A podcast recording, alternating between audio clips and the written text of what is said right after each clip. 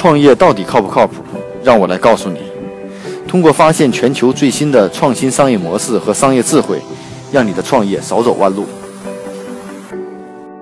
大家好，今天跟大家介绍一个呃，国外的一个叫在保险领域的一个创新的公司。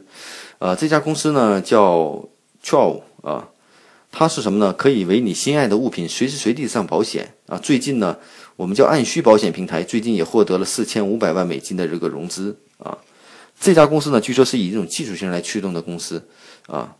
目前呢，呃，这家公司呢，主要的服务的特点是什么呢？呃，是一款移动应用兼数字保险平台，提供跟踪价格信息以及单项和财产微短期按需保险。它的这个目标呢，就是通过其的这种 iOS 和安卓的应用程序，可以让用户立即为其个人物品开启和终止保险项目。也就是说，用户可以单一的。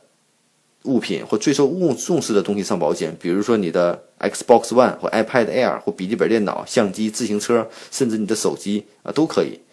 啊，它整体的理念呢，采取了就是原来就是我们是分拆类的概念，就是我们通常上的保险都是为某大件物品上保险，它第一位定在人你所喜欢的这种产品就可以上保险。那目前这家公司呢，其实呃现在以很多保险公司已经在合作推出这样的服务，并且已经在也登陆了澳大利亚。德国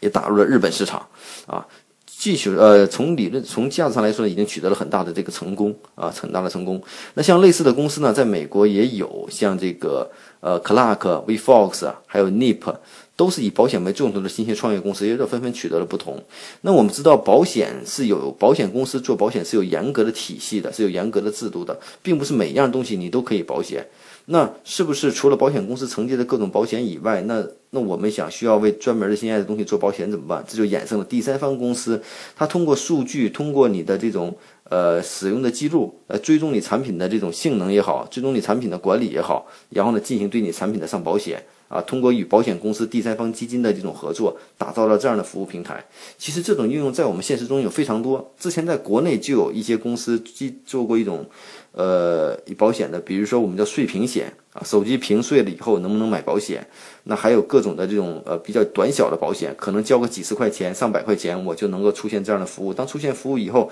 我整体后服务的里程呃里程呃那个理赔啊过程都很完整。其实这些也是我们实现的刚需。比如说我们手机碎屏，这是每个人都会面临的很大的问题。其实这个屏幕碎了几次，我估计每一个人都有这样的问题。如果有此类的保险呢？我觉得大家可能都会愿意去尝试。保险呢，但是保险的这个基础的这个呃，既然这家公司说了，他们是一种技术驱动型的公司，那在做保险之前，这家公司之前主要是做什么呢？主要是实际上是一个个人物品应用管理程序，它是用户允许对其各种财产进行观察和跟踪啊，所以呢，基于这样的基础数据的基础，才能够衍生出后续保险的这种啊基础啊，所以这样的一个方式的这个创新呢。呃，也许对大家在新的在我们的创业中也会有新的启发。那是不是就像银行借贷一样，有些银行的借贷业务银行是批不下来的，才衍生了第三方的这种借贷平台。当我们从第三方平台快速借贷，第三方平台起到担保信用评估的时候呢，其实完成了我们满足了我们很多需求。保险类是不是也有同样的需求存在？我觉得可以值得大家思考。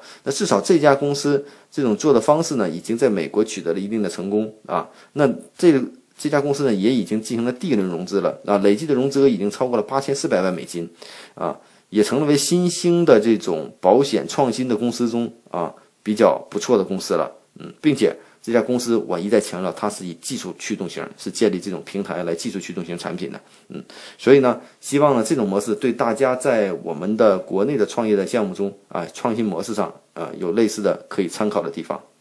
关于创业不靠谱，更多的。文字资讯，请关注技术帮的微信号，啊，技术帮零零幺。